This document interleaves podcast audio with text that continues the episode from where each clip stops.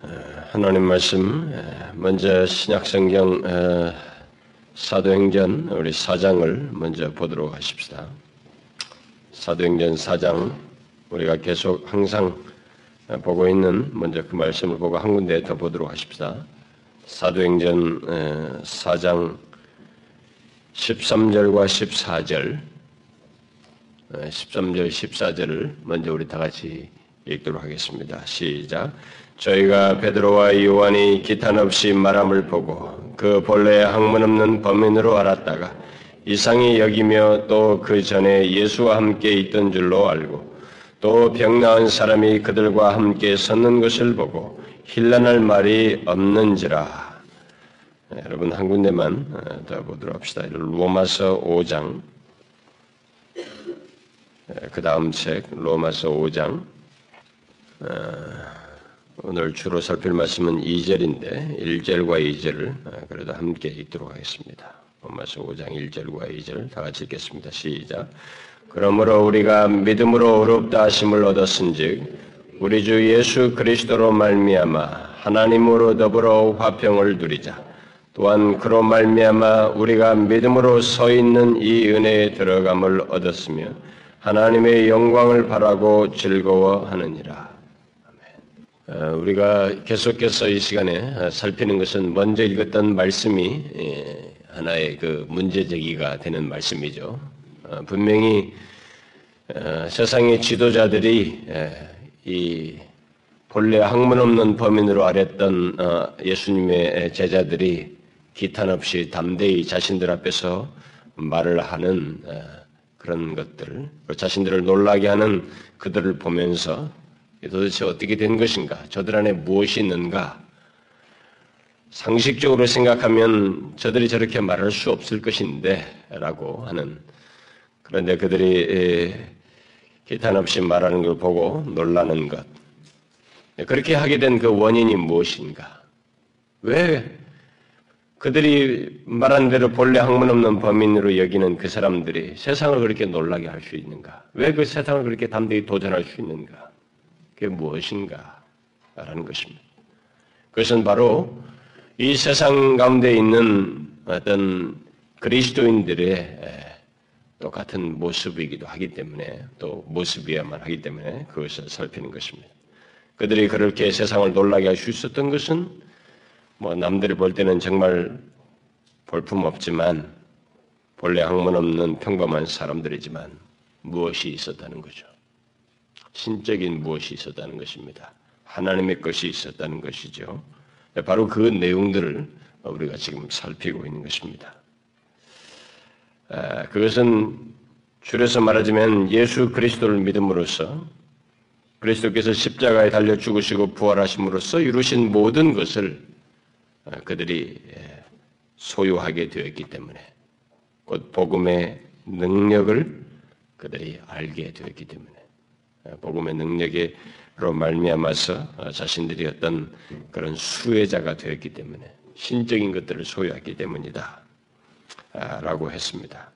그리고 그 능력을 나타낼 수 있는 성령께서 어, 나타낼 수 있도록 성령께서 그들 가운데 역사하시기 때문에 이렇게 바로 하나님 아들과 어, 성령 하나님이 바로 이 평범한 사람들 가운데 관련돼 있었고 뭔가 그들에게 주신 것들이 있어서 그렇게 세상을 놀라게 했다라고 했습니다. 특별히 지난 몇 주 동안 우리는 예수님의 이 제자들이 세상을 도전하고 놀라게 할 수 있었던 그 복음의 능력에 대해서 어, 구체적으로 언급을 했었습니다.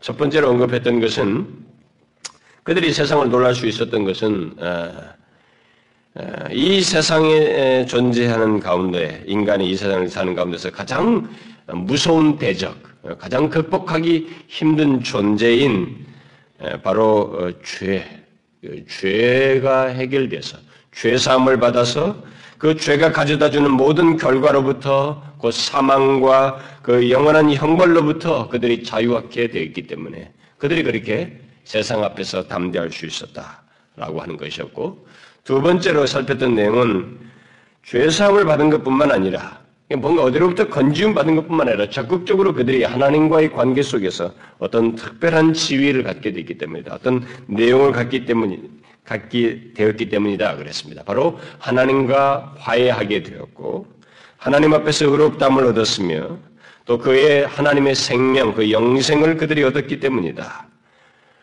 요약하면 하나님과 바른 관계를 갖고 그와 영원히 교제할 수 있는 그런 존재들이 되었기 때문에 그들이 이 세상 앞에서 창조주의 배경을 가지고 있었기 때문에 그렇게 담대할 수 있었다라고 했습니다. 그리고 지난 시간에 살폈던 세 번째 내용은 예수 그리스도를 믿어 세례받음으로써 그리스도와 연합한 자가 되었기 때문이다 라고 했습니다. 그리스도와 연합했다는 것은 단순한 것이 아니었어요. 그것은 그리스도와 연합하여 함께 죽고 일으킴 받아서 새 생명 가운데서 행하는 것, 바로 그런 것을 내포하는 것이었다라고 했습니다. 그래서 더 이상 죄에 대해서 죽지 않은 하나님에 대해서 살아있는 자, 하나님의 생명을 소유하고 새 생명 가운데서 행할 수 있는 자이었기 때문에 그들이 세상 앞에서 그렇게 담대할 수 있었다라고 했습니다. 그래서 영원히 주님과 연합한 자로서 그들은 존재하고 주님과의 관계 속에서 모든 문제를 또 하나님께서도 주님과의 관계 속에서 그들을 다루시, 대하시고 취급하시는 그런 특별한 존재로 있었기 때문에 세상 앞에서 그들은 그렇게 담대할 수 있었다라고 했습니다. 여러분 제가 지난 3시간 동안에 살폈던 이런 내용들은 어, 모두 예수 그리스도를 믿는 자들이 예수 그리스도 안에서 갖게 되는 것들입니다. 그리고 어, 바로 그 자신들 안에서 역동하는 복음의 능력이라고 말할 수 있는 것들입니다. 그러나 그리스도께서 우리 그리스도인들을 위해서 이루신 것들은 뭐 그것만이 아니죠. 제가 몇 차례 더 언급을 하겠습니다. 그것뿐만이 아닙니다. 죄 사함과 하나님과의 화해와 의롭담을 얻은 것과 영생을 얻은 것, 그리스도와 연합하여 죄에 대하여 죽고 하나님에 대해 산 것, 이것뿐만이 아닙니다. 그래서 우리가 예수를 믿는 것을 결코 단순화시킬 수가 없습니다. 예수 그리스도를 믿어서 그냥 천당 간에 이렇게 단순하게 한 가지로 말할 수 없습니다. 그리스도께서 자기를 믿는 자들 위해서 이루신 것이 너무나 많, 너무나 많고 설명을 해야만 하는 그 방대한 내용을 다양하게 설명을 해야만 하는 많은 내용들을 가지고 있는 것입니다. 성경은 그리스도로 말미암은 은혜와 능력, 곧 복음의 능력에 대해서 굉장히 많이 설명하고 있습니다. 사실 제가 하나님과의 화해, 뭐 어렵담을 얻은 것과 영생을 얻은 것 이것을 한꺼번에 말을 그때 간단하게 살피고 넘어갔습니다만은 사실 그 내용들은 엄청난 내용들이에요. 제가 그 사실 개별적으로 하려고 했는데 개별적으로 하기 전에 그 세 가지를 확 살피다가 시간을 다 써서 결국 세 가지를 간단하게 취급했을 뿐입니다. 얼마나 후회했는지 몰라요. 뭐 시간이 없어 결국 못했습니다만은 언젠가 다시 어, 다시 다룰 것이라고 믿고 있는데 그 세 가지는 굉장히 귀한 것입니다. 어, 성경은 각각 그 세 가지에 대해서 굉장히 많은 내용들을 설명을 하고 있어요. 어, 근데 여러분 그 내용들을 여러분과 제가 가능한 한 더 풍성히 알려고 해야 됩니다. 그러니까 예수를 믿으면서 성경이 말하는 그런 하나님과 화해했다는 게 도대체 무엇이냐? 이것이 지식으로가 아니라 자신의 존재 속에서 일어나는 이 내용, 존재의 삶 속에 허락된 이 내용이 무엇인지를 충분히 알아야 됩니다. 어렵다 함을 얻은 것이 무엇인지, 이 땅에서부터 영생을 알고 소유했다는 것이 무엇인지, 이것을 충분히 알아야 돼요. 아, 이 그런 그 세 가지는 한결같이 다 예수 그리스도를 믿는 자는 그, 그분으로 말미암아서 얻게 된 어, 복들이고 측권들입니다. 어, 그래서 우리에게 그런 능력을 드러내지 않을 수 없는 그런 능력을 우리를 통해서 드러내지 않을 수 없다는 것이 이제 오늘 그 사도행전 첫 면에서 나온 그 사람들의 모습입니다. 그들은 그런 것을 소유한 자였기 때문에 세상 앞에서 담대하게 어, 드러내지 않을 수가 없었습니다. 어, 그야말로 그, 어, 이 세상 앞에서 담대함을 갖게 하는 어, 최고의 원인들이다라는 것이죠. 그런데 저는 이제 이 내용들을 언급하고 나서 어, 한 가지를 어, 체크를 하고 싶습니다. 제가 항상 여러분과 여러분에게 했던 말씀을 전할 때 아, 여러분들에게 그냥 우리가 흔히 설교 듣는다 이런 말을 하잖아요. 그냥 뭐 가만히 앉아서 무슨 내용을 강연 듣듯이 얘기 듣는 거. 저는 그렇게 든, 들을까봐 굉장히 염려하거든요. 이런 내용들이 이, 이, 내용들이 얼마나 중요한지를 알고 있는가라는 것에 대해서 자꾸 퀘션이 생겨요. 특별히 우리가 지금 살피고 있는 이 내용들은 어, 굉장히 중요한 내용들입니다. 어, 제가 첫 시간부터 말을 했습니다만은 이 내용들은 예수 그리스도를 믿는 자의 존재와 삶에서 실제로 있는 것들이에요. 그럼 만약 이 내용들을 예수를 믿는다고 하면서 알지 못하고 실제적으로 그것이 자신의 삶 속에서 누려지지 아니한다면 그는 예수를 믿는 것이 아닙니다. 믿는다고 생각할 뿐이에요. 그래서 그렇게 절대 이론이 아닌 너무나 그리스도인에게 있어서 중대한 그리고 너무나 복되고 영광스러운 그런 내용들입니다. 누구든지 예수를 믿는다면 그 사람에게 있는 내용들입니다.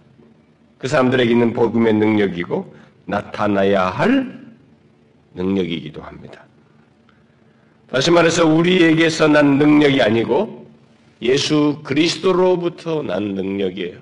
하나님으로부터 허락된 것이요. 그래서 그 능력은 감출 수 없는 것입니다. 여러분 제가 이런 내용들을 얘기가 조금 어렵게 여겨지죠. 아무래도 여러분들이 쉽게 들으려면 비유를 들거나 예화를 들거나 이런 것들이 좀 많아야 되는데 제가 실력이 없어서 그래요, 솔직히. 실력이 없어서 그런데 그래도 우리들은 아무래도 설교에 예화가 있고 그래야 그것만은 또 다 기억한다고요. 전반 후반은 다 잊어버려도 그 예화를 주로 기억하는데 근데 여러분 어, 조금만 여러분들이 주의해서 들으면 로마서 같은 걸 쭉 읽어보면 로마서도 얼마나 읽기 힘들어요, 여러분. 근데 몇 번만이라도 반복해서 가만히 묵상하면 그 내용 자체가 굉장히 심오해요. 여러분들이 조금만 주의해서 들으면 아, 이 내용들은 너무나 우리에게 엄청난 내용이라는 것, 아, 그것을 여러분들이 알게 될 것입니다. 다 예수 그리스도께서 십자가에 달려 죽으시고 부활하셔서 있게 된 것들이. 그러니까 분명히 역사적인 사건 속에서 있게 된 것입니다. 그 가짜 배기가 아니에요. 그리스도인들이 있게 된 이런 모든 내용들은 절대로 모조품, 만들어진 인간이 만들어낸 이기거리가 아닙니다. 하나님의 아들이 이 땅에 오셔서 십자가에 달려 죽으시고 부활하셔서 있게 된 실제적인 내용입니다. 그러므로 예수 그리스도를 믿는 저와 여러분은 일평생 그리스도를 믿는 가운데서 바로 이 복음의 능력에 대해서 알아야 됩니다. 예수 믿어서 얻는 어, 어떤 세상적인 유익이나 위로나 기분 전환 정도로 신앙생활을 해서는 안 됩니다. 절대 기독교는 그런 것을 주는 종교가 아닙니다. 그 정도의 종교가 아니에요. 기독교는 세상이 줄 수 없는 것을 주는 종교입니다. 신적인 능력과 생명을 이 땅에서부터 맛보게 하는 종교예요. 죄가 해결되어서 자유함을 맛보게 하는 종교입니다. 영원히 죄와 사망에서 구원받을 수 있다는 것을 예수 그리스도로 말미암아 있게 된 그 구원의 소식을 알고 경험하고 소유하고 누리게 하는 종교입니다. 달라요. 세상이 줄 수 없는 것을 주는 종교예요. 그 때문에 이 땅에서 그리스도인들이 오늘 본문에 등장하는 예수님의 제자들이 담대할 수 있었던 거예요. 세상을 놀라게 할 수 있었던 것입니다. 저는 여러분들 중에서 어떤 사람이 지금 살피는 이런 복음의 능력에 대한 내용을 들으면서 굉장히 유익을 얻고 더 알고 싶어하는 갈, 망을 갖는 사람도 있는 줄 알아요. 그러나 어떤 사람은 상대적으로 그렇지 못하는 있는 줄 압니다. 예, 감이 안 오는 거죠. 어, 별로 이렇게 귀하게 여기지 않는 아, 항상 있는 말씀으로 그냥 예배당에 가면 매 주일날 들려오는 하나의 어떤 성경 본문을 읽고 하는 설교인 것처럼 생각하는 사람도 있을 거예요. 그러나 여러분 절대 그렇지 않아요. 지금 제가 특별한 시간을 갖는다고 작년 말부터 했습니다. 이 내용은 귀한 내용입니다. 여러분 성경에도 핵심이라는 것이 있어요. 핵심 내용이라는 것이 있습니다. 하나님 말씀이 다 귀하지만 그 중에 핵심이라는 것이 있습니다. 모든 말씀이 다 중심 부분에 있는 거 아니에요. 그 말씀 중에 중심 부분이 있습니다. 지금 우리가 살피고 있는 것은 바로 그거예요. 복음. 그 복음의 능력에 대한 말씀을 살피고 있습니다. 그러므로 이 복음의 능력에 대한 말씀을 여러분들이 적당히 듣지 마시고 자신의 신앙의 뿌리에 신앙과 삶의 중심에 예, 그 말씀을 두어야 됩니다. 그래서 자신의 삶 속에서 복음의 능력이 드러나는지, 복음의 능력이 얼마나 크며, 그리고 그것이 자신에게서 드러나는지를 확인하셔야 됩니다. 사실 지금까지 살핀 이 복음의 능력에 대한 내용들은 모두 예수 그리스도를 믿는 자들에게 있는 것이기 때문에 자기가 진실로 예수 그리스도를 믿는다면 제외시키지, 제외시킬 수 없어요. 제외시키지 마셔야 됩니다. 모두 자기에게서 두고 살펴야 됩니다. 그러니까 예수 그리스도를 믿는다면 복음의 능력을 알고 드러내야 된다는 거예요. 나중에 여러분 단소리 하지 마시고 꼭 이때 이 내용을 통해서 여러분들의 유익을 얻어야 됩니다. 저는 여러분들의 마음을 움직이시는 말씀이 최고의 말씀이 바로 이 복음에 대한 말씀이라고 생각이 돼요. 앞으로 어떻게 하나님께서 저에게 더 전개하실지 모르지만 이 말씀을 통해서 유익을 얻기를 바랍니다. 꼭 다시 이제 본문으로 돌아가겠습니다. 여러분 첫 번째 읽은 말씀 사도행전 말씀을 우리가 계속 먼저 읽고 있죠. 거기에 등장하는 본래 없는 이 본래 학문 없는 평범한 사람들이 세상을 놀게 할, 놀라게 할 수 있었던 그 어, 원인 그것이 무엇인지 우리가 계속해서 좀 살피게 되는데 여러 가지 원인을 우리가 지금까지 살폈습니다만은 오늘 우리가 추가적으로 살피려고 하는 것은 로마서 말씀입니다. 로마서 말씀을 통했습니다. 바울은 베드로가 오순절날 자기의 설교를 듣고 마음에 찔려서 어찌할꼬 하는 사람들에게 회개하여 주 예수 그리스도의 이름으로 세를 받고 죄삼을 받으라. 그리하면 성령의 선물로 받으리라. 라고 하면서 자신이 알고 경험한 것을 그들에게 말했습니다. 그런데 바울은 바로 그 베드로가 그 말한 그런 내용들을 여기 로마서 5장에서부터 8장 사이에서 쫙 펼치는 거예요. 간단하게 그들에게 말을 했고 또 그리가 그 말할 수 있는 알고 있는 바가 있고 경험한 바가 있지만은 그 내용을 바울은 이 로마서 5장에서부터 8장 사이에서 또뭐 3장부터 해당되죠. 물론 3장부터. 근데 특별히 그 결과적인 내용들을 열매 누리게 되는 내용들과 그래서 자신이 이미 그리스도인이 돼서 경험한 것들을 얘기하자면은 어, 특별히 이 5장부터 8장 사이 이런 내용 여기서 그 내용들을 쫙 펼치고 있습니다. 체계적으로 상세하게. 그러니까 예수 그리스도를 믿는 자들에게 있게 되는 것들이 무엇인지 다시 말해서 예수 그리스도로 말미암은 은혜와 복이 얼마나 놀라운 것인지 그런 것들을 장황하게 기록하고 있습니다. 그리고 8장 끝에 가서 바울은 예수 그리스도로 말미암은 그 모든 은혜와 복이 결국 그리스도인들 안에서 능력의 원천이 된다라는 사실을 밝혀주고 있습니다. 아, 결국 예수 그리스도로 말미암은 은혜와 능력, 곧 복음의 능력을 아주 장황하게 설명하고 있다고 말할 수 있습니다. 그러므로 복음의 능력에 대해서 알고 싶다면, 복음에 대해서 알고 싶다면 바로 이 로마서를 봐야 돼요. 사실은 로마서 특별히 3장부터 8장 이, 이 부분을 봐야 됩니다. 그래서 특별히 그 복음의 능력 그 부분을 보려면 5장부터 8장을 어, 주목해야 됩니다. 그래서 마음 같아서는 이것을 다 살피고 싶습니다만은 나중에 로마서 강의 때 하기로 하고 어, 여기서 관련된 주된 내용들만 좀 뽑아서 어, 하려고 합니다. 오늘 우리가 읽은 그 로마서 5장의 전반부는 예수 그리스도를 믿는 자들에게 있게 되는 놀라운 사실들을 말해주고 있습니다. 곧 예수 그리스도 안에서 얻게 되는 그 내용들, 바로 의롭다함을 얻은 것, 그것의 결과가 무엇인지 그것들을 얘기해 주고 있습니다. 네, 그 중에서 오늘 우리가 읽은 말씀은 우리가 이미 간단하게 살핀 내용들을 함께 말해주고 있습니다. 어? 여러분 잘 보시면 이미 우리가 언급했던 그 두 가지가 오늘 그 5장 1절에 예, 나오고 있죠. 무엇이에요? 예수 그리스도를 믿음으로 뭐예요? 우리가 의롭다함을 얻었다는 것입니다. 그것과 또 뭐예요? 하나님과 화평하게 되었다는 것입니다. 이미 우리가 말했습니다. 아까 세 가지를 한꺼번에 말했을 때 이것을 얘기했습니다. 물론 본문은 우리들이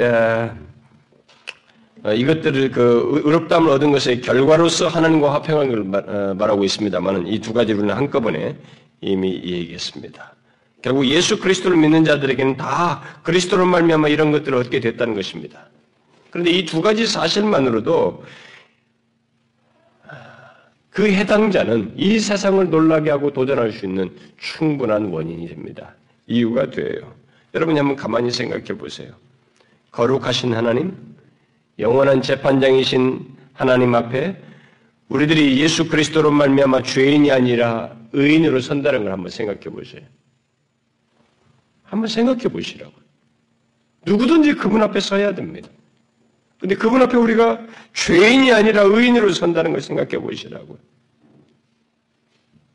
세상이 뭐라고 하든, 세상이 우리에서 어떻게 하든 상관이 없이 하나님이 인정하시는 자로 존재하며 최후에 선다는 걸 한번 생각해 보시라고요. 이 얼마나 엄청난 일이에요. 영원히 그렇게 취급받는다고 한번 생각해 보시라고요. 세상에서 담대할 수 있는 이유가 바로 이것입니다. 그뿐이 아니죠. 그리스도를 믿는 자는 의롭담을 얻었기에 하나님과 화평하게 되었다라고 말하고 있습니다.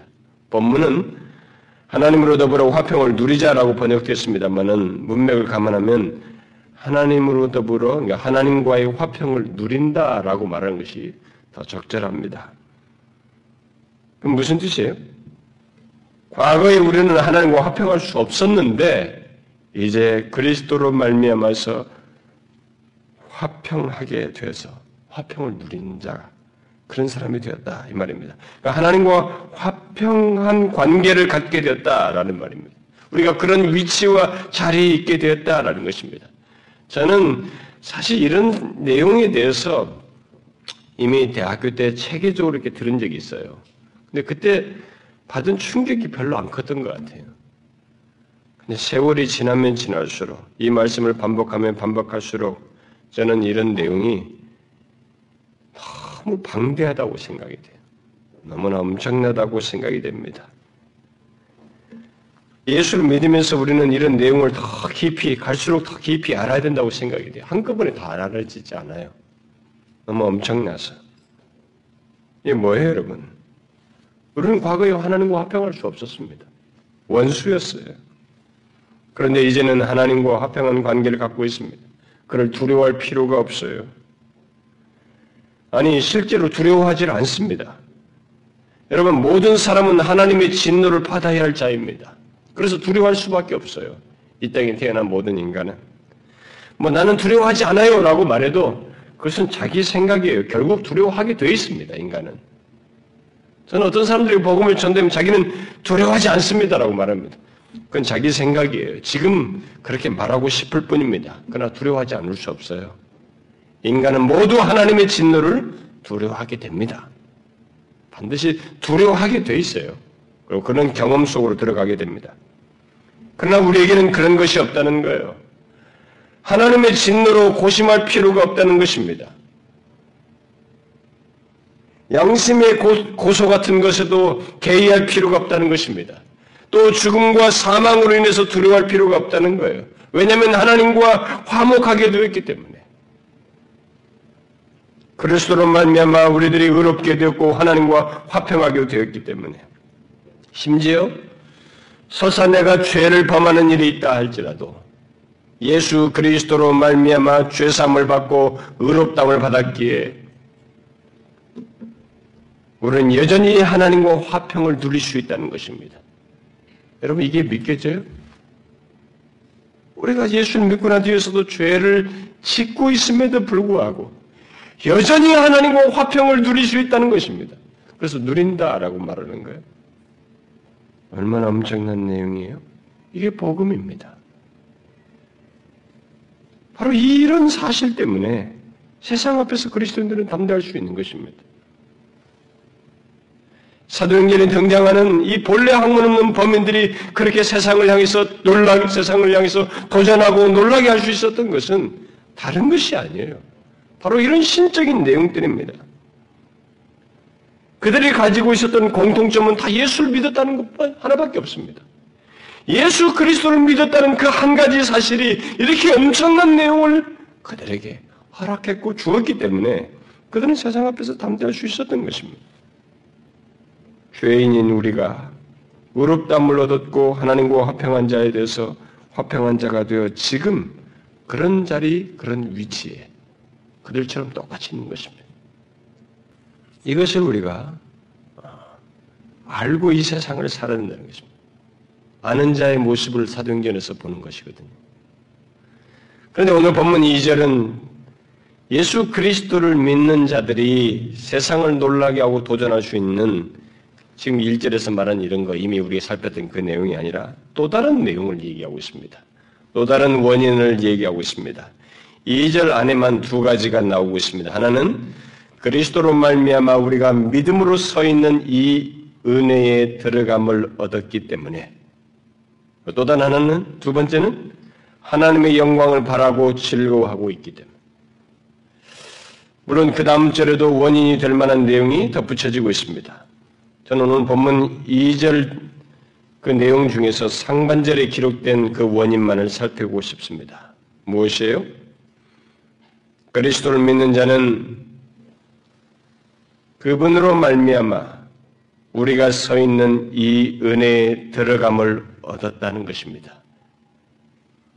이 원인이 우리로 하여금 이 세상 앞에서 담대하게 할 수 있는 원인이라는 것입니다. 여러분은 묻고 싶을 것입니다. 이게 뭔데 도대체? 이게 무엇인데 세상 앞에서 담대하게 할 수 있는 원인이란 말인가? 성급하게 묻고 싶을 겁니다. 여러분 잘 보세요. 제가 오늘 이 구절을 간단하게 설명을 하겠습니다. 바울은 먼저 우리들이 예수 그리스도로 말미암아 어디론가 들어감을 얻었다라고 말하고 있습니다. 그러니까 우리들이 이미 어디론가 들어감을 얻은 자들이다라고 말하고 있습니다. 그리스도인들을 그렇게 말하고 있어요. 그것도 들어감을 얻었다고 말함으로써 이미 끝난 사실이에요. 예수 그리스도를 믿는 자들에게 단번에 있게 된 사실이라고 하는 것을 말해주고 있습니다. 그럼 어디로 들어갔다는 것입니까? 여기 들어갔다라고는 하 말에 이 들어감이라고 하는 이 말에 해당되는 어, 말들이 성경에 한 세 번 사용되는데 그 용례들을 보게 되면 다 하나님의 존전의 들어감과 연, 관되어 있습니다. 이 들어감은 하나님의 존전에 들어가는 것과 관련되어서 사용되고 있습니다. 에베소서 같은 거 에베소서에만 특별히 두 번 나오는데 아버지께 나아감 거기는 들어감을 나아감이라고 그랬습니다. 아버지께 나아감을 얻게 되었느니라. 또 담대함과 하나님께 당당히 나아감을 얻느니라. 누구에게요? 하나님께. 여기 들어가면 어, 바로 하나님께 하나님 아버지께 나아감과 관련해서 어, 주로 사용되고 있습니다. 그래서 하나님의 존재의 나아감의 의미를 기본적으로 이 단어는 내포하고 있습니다. 그런데 흥미로운 사실은 본문은 하나님께 그럼 존재는 나간다 이렇게 표시하면 좋은데 그렇게 표현을 안 하고 있어요. 다른 표현을 하고 있습니다. 그러니까 무엇인가 더 풍성한 내용을 전달하고자 다른 표현을 하고 있어요. 뭐라고 말하고 있어요? 우리가 서 있는 이 은혜에 들어감을 얻었다. 이렇게 말하고 있습니다. 무슨 말입니까 도대체? 우리가 서 있는 이 은혜에 들어갔다는 것, 들어감을 얻었다는 것. 그것은 바로 우리들이 얻게 된 신분, 곧 들어가게 된 은혜, 은혜로운 위치와 신분을 말하는 것입니다. 그것을 강조하기 위해서 이런 표현을 쓴 거예요. 더욱 정확히 말하면 우리들이 예수 그리스도로 말미암아 의롭게 되어서 성부 하나님께 또는 그의 은혜의 보호자에 나아갈 수 있는 신분을 갖게 되었고 그런 말미암아서 하나님의 모든 은혜와 축복을 누릴 수 있는 자리, 그 위치에 있게 되었다. 거기에 들어가게 되었다라는 말입니다. 그런데 여기서 흥미로운 사실은 바로 이것을 이 은혜라고 말하고 있다는 거예요. 이 은혜. 왜 이 은혜로 표현했을까? 이렇게 우리들이 예수 그리스도로 말미암아 하나님 그 그분께 나아갈 수 있는 신분과 지위를 얻게 됐고 그 나아가서 그분의 은혜와 복을 충분히 얻을 수 있는 자리에 나갈 수 있게 됐다는 것을 왜 이 은혜에 들어가면 얻었다라고 하면서 은혜라고 말하고 있을까? 왜 그럴까요? 그것은 우리들이 얻은 그 모든 것, 누리는 모든 것이 하나님의 은혜 아래서 은혜로 주어진 것이기 때문입니다. 바울은 이것을 보충적으로 설명하는 말을 로마서 6장 그 14절에서 하고 있습니다. 은혜에 들어감을 얻는 것이 무엇인지를 이렇게 조금 덧붙여서 이렇게 설명을 해주고 있어요. 죄가 너희를 주관하지 못하리니 이는 너희가 법 아래에 있지 아니하고 어디 있다고요? 은혜 아래에 있느니라. 은혜 아래에 있다. 자, 그러면 이 은혜에 들어갔다는 말을 이해하려면 사실 이런 보충적인 이 구절을 조금 이해를 해야 됩니다. 은혜 아래에 있다는 말, 은혜에 들어갔다는 말은 먼저 그 들어가기 이전의 상태가 어떠했는지를 알아야 됩니다. 어떤 상태에 있었대요? 법 아래 있었다는 것입니다. 여러분, 법 아래 있었다는 건 무슨 말입니까? 항상 율법 아래 있었다는 것이에요. 그래서 하나님께서 우리를 항상 율법 아래 놓고 보셨다는 것입니다. 여러분, 법 아래 놓고 사람을 보는 거 한번 보세요. 여러분, 법 아래, 사람을 법 아래 놓고 한번 봐보시라고. 그럼 어떻게 됩니까? 어떤 사람을 자꾸 법에, 법이라고 하는 잣대를 가지고 한번 그 사람을 본다고 한번 생각해 보십시오. 네. 모든 수만 가지 법, 가능한 모든 법을 다 펼쳐놓고 그 법의 시각에서 저 사람을 본다고 한번 생각해 보시라고. 그럼 뭐가 보여요? 법의 잣대로 보이면. 온통 죄밖에 안 보입니다. 법 아래 놓고 보면 사람은 죄밖에 안 보여요. 그리고 법의 죄밖에 안 보이면 그 죄에 대해서 그러면 그 법이 내리는 형벌이 무엇이며 무슨 징계를 내려야 되고 어떻게 판단, 심판을 해야 되는지 그것밖에 안 보이는 것입니다. 그런데 하나님은 우리의 행동만 보신 분이 아닙니다. 뭐예요? 우리의 마음과 생각까지 보신 분이에요. 그러면 하나님께서 법을, 법을 펼치시고 법 아래 놓고 우리의 마음과 생각까지 더러운 생각, 시기, 질투, 미움 이런 것까지 다 아시는 가운데서 법 아래 놓고 본다면 우리는 어떻게 되겠어요? 숨 쉬는 것만큼 죄가 보일 거예요. 그렇죠? 그런 우리는 그럼 어떤 존재가 됩니까? 그렇게 죄가 보이면 거기에 따른 형벌은 어떻게 되겠어요? 심판, 추가되는 쌓아져가는 형벌, 내려쳐야 할 형벌들만 쌓아가 더 많아지게 되는 거예요. 그렇게 보였던 자들이었다는 거예요, 우리들이. 법 안에 있었다는 것은 바로 그겁니다. 우리들이 과거에 그런 사람, 그런 자리에 있었다는 거죠.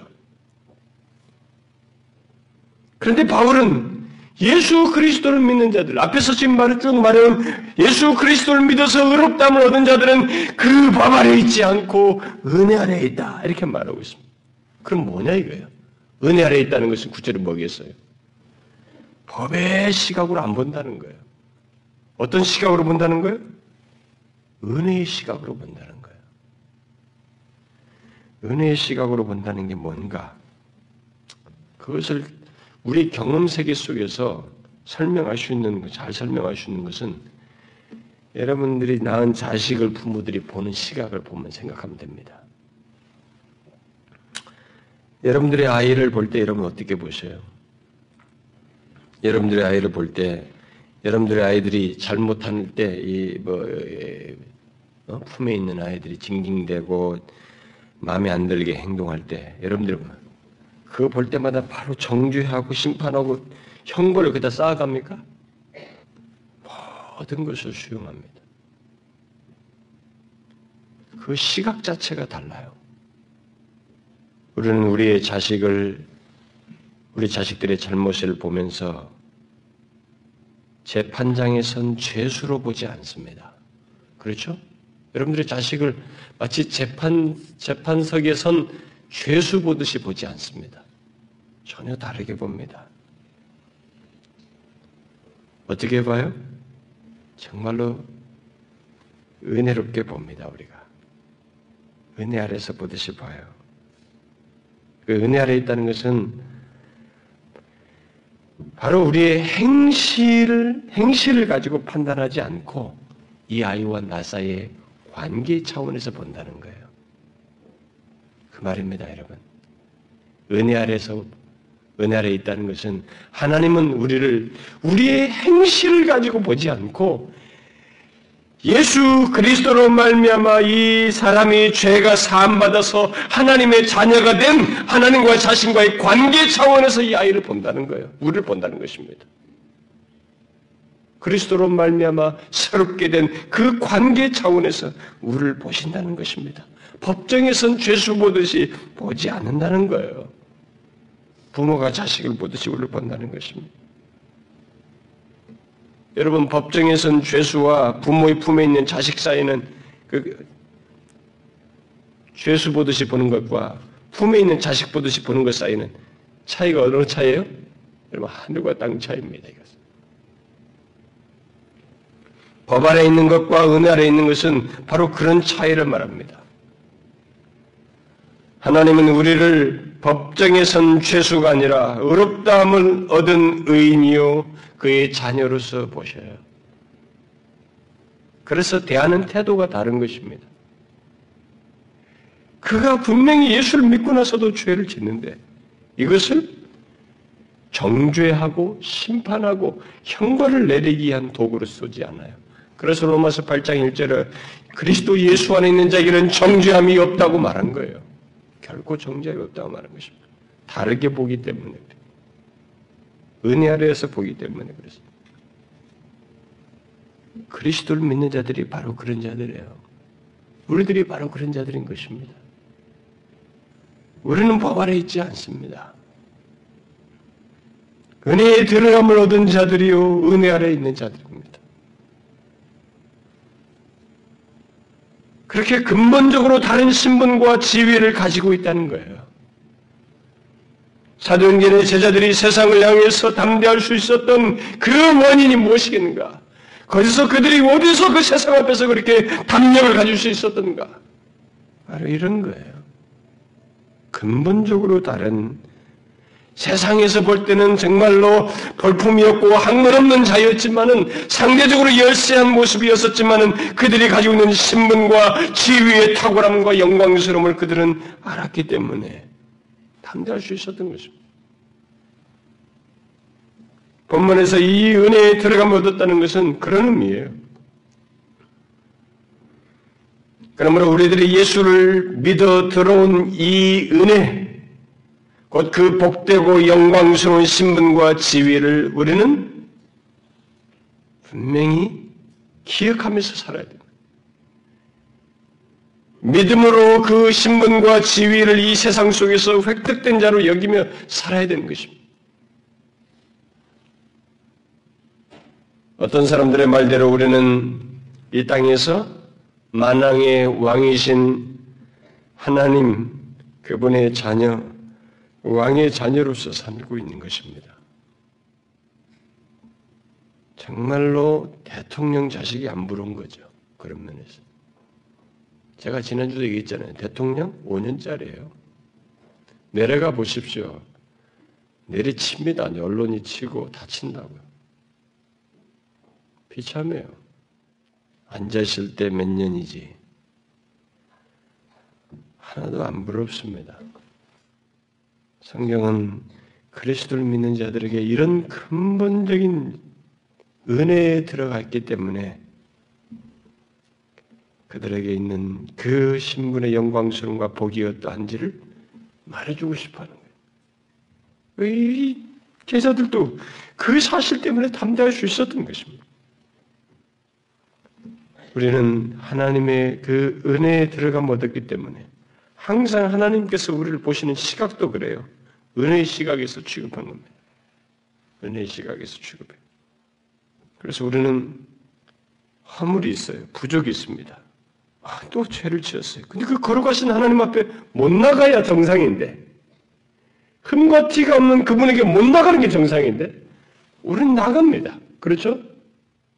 그리스도를 믿는 자들은 나가고 있어요.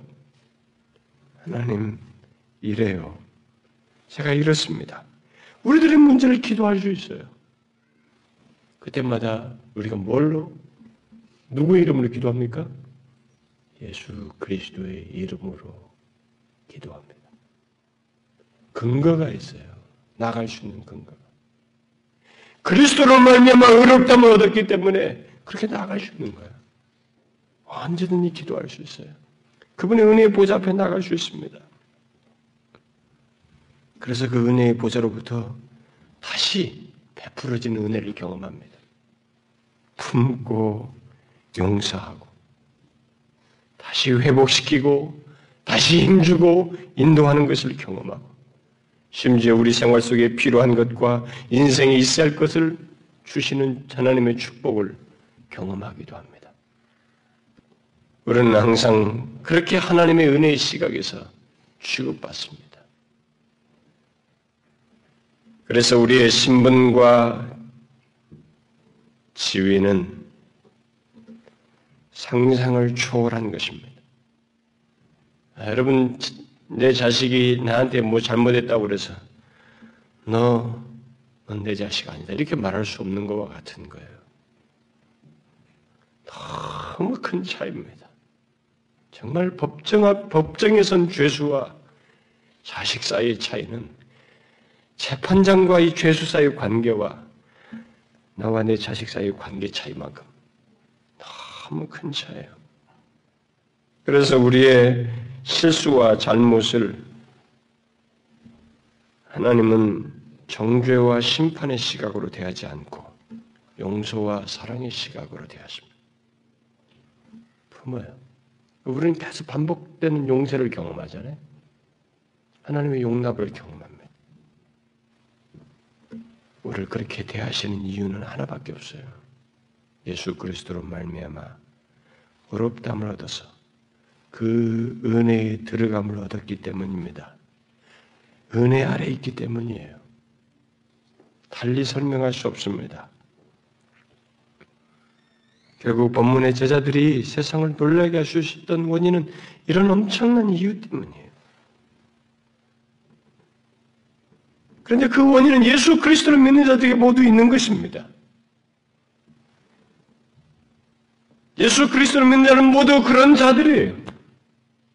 여러분 잘 보세요. 사회적으로 보면 남면서 어려서부터 이 뭡니까? 이매 바닷가에서 물고기나 잡던 사람 다른 게 뭐였어요?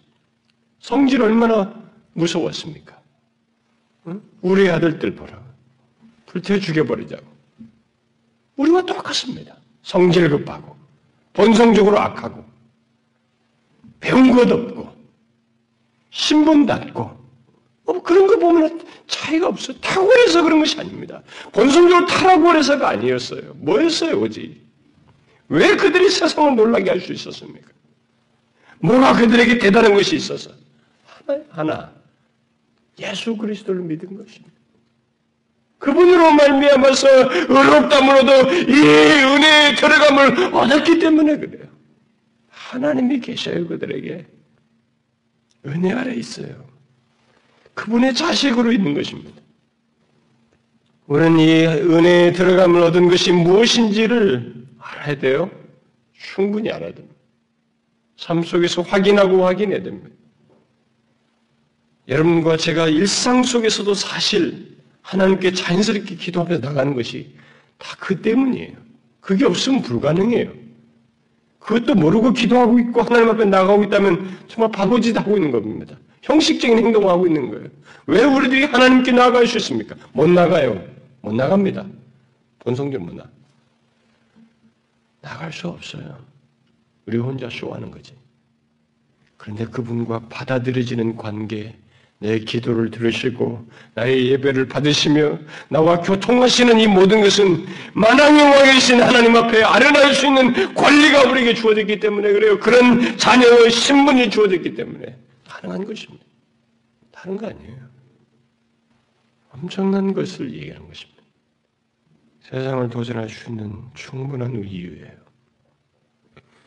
그런데 바울은 본문에서 우리들이 들어와 있는 이 신분과 지위가 얼마나 확고한지를 말하기 위해서 어, 우리가 이 은혜에 들어가 얻었다 이렇게 말하지 않고 이 은혜 앞에 수식을 하나 딱 더 붙였어요.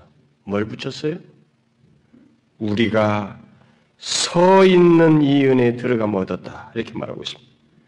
왜 이런 말을 했을까요? 그것은 우리가 들어온 이 은혜의 자리가 흔들리는 자리가 아니기 때문에 그랬습니다. 아주 확고한 자리이기 때문에 그래요. 여기 서 있는을 좀 더 의미를 살려서 번역하면 견, 확고하게, 견고하게 서 있는 이, 이 은혜의 자리, 이렇게 말하는 게 더 좋습니다. 그러니까 뭔가를 강조하고 있습니다, 바울은. 뭐예요? 우리들이 들어온 이 은혜, 곧 우리가 하나님 앞에 나아갈 수 있는 신분과 그 안에서 누리는 축복은 확고하다는 거예요. 물러나는 것이 아니라는 거예요. 확고하며 계속적인 것. 영원하다는 것을 강조하는 것입니다.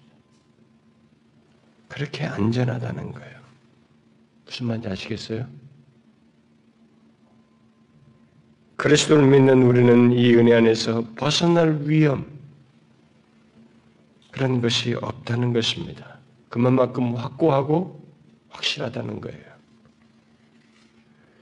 이 은혜 안에 있는 자에게 불확실한 것은 전혀 없습니다. 그래서 바울은 뒤에 로마서 8장에 가보면 이 은혜의 확실함을 실제로 자기가 결론적으로 고백을 해요. 내가 확신하노니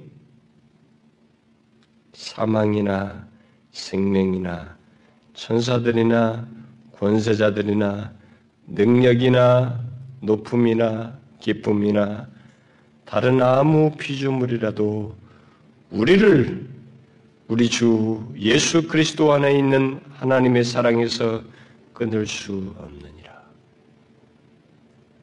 그런 이 세상에서 겪는 작은 문제와 어려움에서 끊을 수 없다고 말하지 않, 말하고 있지 않습니다. 결정적인 사망이나 인간이 아닌 하늘의 권세라 할지라도 이 은혜로부터 끊을 수 없다고 말하고 있습니다. 여러분 왜 본문에 이 제자들 사도행전에 나오는 제자들과 바울과 그 이후의 모든 신실한 주의 백성들 그리스도인들이 세상 앞에서 담대할 수 있었겠어요? 상대적으로 열세한 조건을 가지고 있음에도 불구하고 왜 그들 앞에서 담대할 수 있었겠습니까? 바울 같은 사람이 감옥에 갇혀 있음에도 불구하고 왜 그가 밖에 있는 사람을 향해서 담대하며 기뻐하라고 말할 수 있겠었겠느냐는 거예요. 뭐가? 정신 장난이 아니라면 진실이라면 그에게 뭐가 있기에 밖에 있는 사람에게 기뻐하라고 말할 수 있었겠는가라는 거예요. 뭐가 있어서? 한번 생각해 보자 말이에요. 실제적으로, 현실적으로. 뭐가 있어서 그럴 수 있었을까요? 이 은혜에 들어감을 얻었기 때문에 이 확고한 은혜에 들어감을 얻었기 때문입니다. 그리스도 바로 예수 그리스도를 믿는 자들은 모두 그렇습니다. 진실로 예수 그리스도를 믿는 사람들에게 분명히 있는 사실이에요. 우리는 분명히 과거의 반역자였습니다. 원수였어요. 그러나 지금은 예수 그리스도로 말미암아 하나님의 존전에 얼마든지 나아갈 수 있는 만왕의 왕의 자녀로서 존재합니다. 그의 은혜와 복을 누릴 수 있는 위치에 있게 되었어요. 이 땅을 살고 있지만 만왕의 왕이신 하나님의 자녀로 살고 있다는 것입니다. 이것은 거짓이 아닙니다. 하나님의 자신으로부터 나온 계시의 증거예요. 계시의 말씀입니다. 멸망당할 죄수가 아니라 버려진 구화가 아니라 영원한 하나님의 자녀라고 은혜에 들어온 자라고 말하고 있습니다. 그래서 그 거룩하신 하나님 앞에서 문제가 없는 분명히 모순 덩어리 같이 여겨지는 우리의 모습인데도 불구하고 그 거룩한 흠과 티가 없는 그분 앞에 얼마든지 아련할 수 있는 그런 자라는 거예요. 은혜 아래서 살고 은혜 아래서 취급되는 그런 존재라는 것입니다. 이것을 우리가 한다면 우리는 본문의 제자들처럼 세상 앞에서 담대할 수 있을 거예요. 그렇죠? 여러분과 제가 분명히 이 사실을 이 계시의 말씀을 분명히 믿고 알고 있다면 이 세상 앞에서 담대할 수 있을 겁니다. 사도행전의 제자들처럼 두려워할 이유가 없는 것입니다. 오히려 세상을 도전할 수 있습니다. 특히 예수 그리스도를 증거하는 가운데서 그럴 것입니다.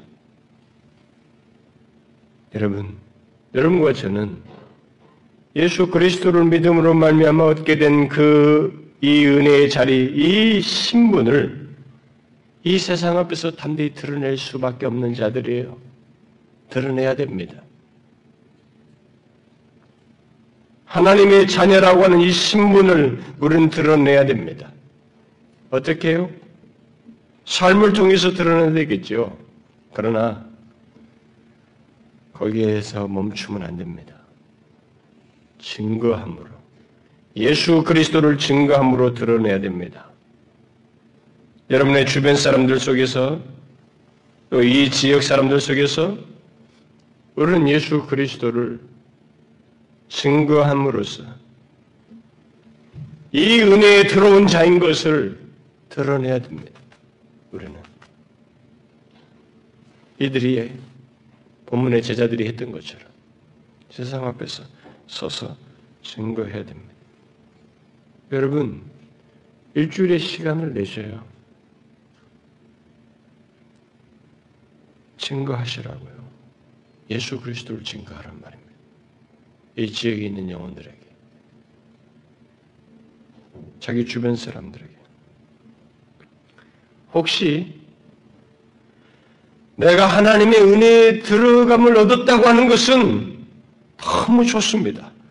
그러나 복음을 증거하는 것은 왠지 내 마음에 그렇게 기쁘지가 않습니다. 그게 저의 솔직한 심정입니다 하고, 라고 말하는 사람이 있다면 그는 자신이 이 은혜에 들어감을 얻었다는 것이 얼마나 큰 은혜요 복인지를 사실상 알지 못하고 있습니다.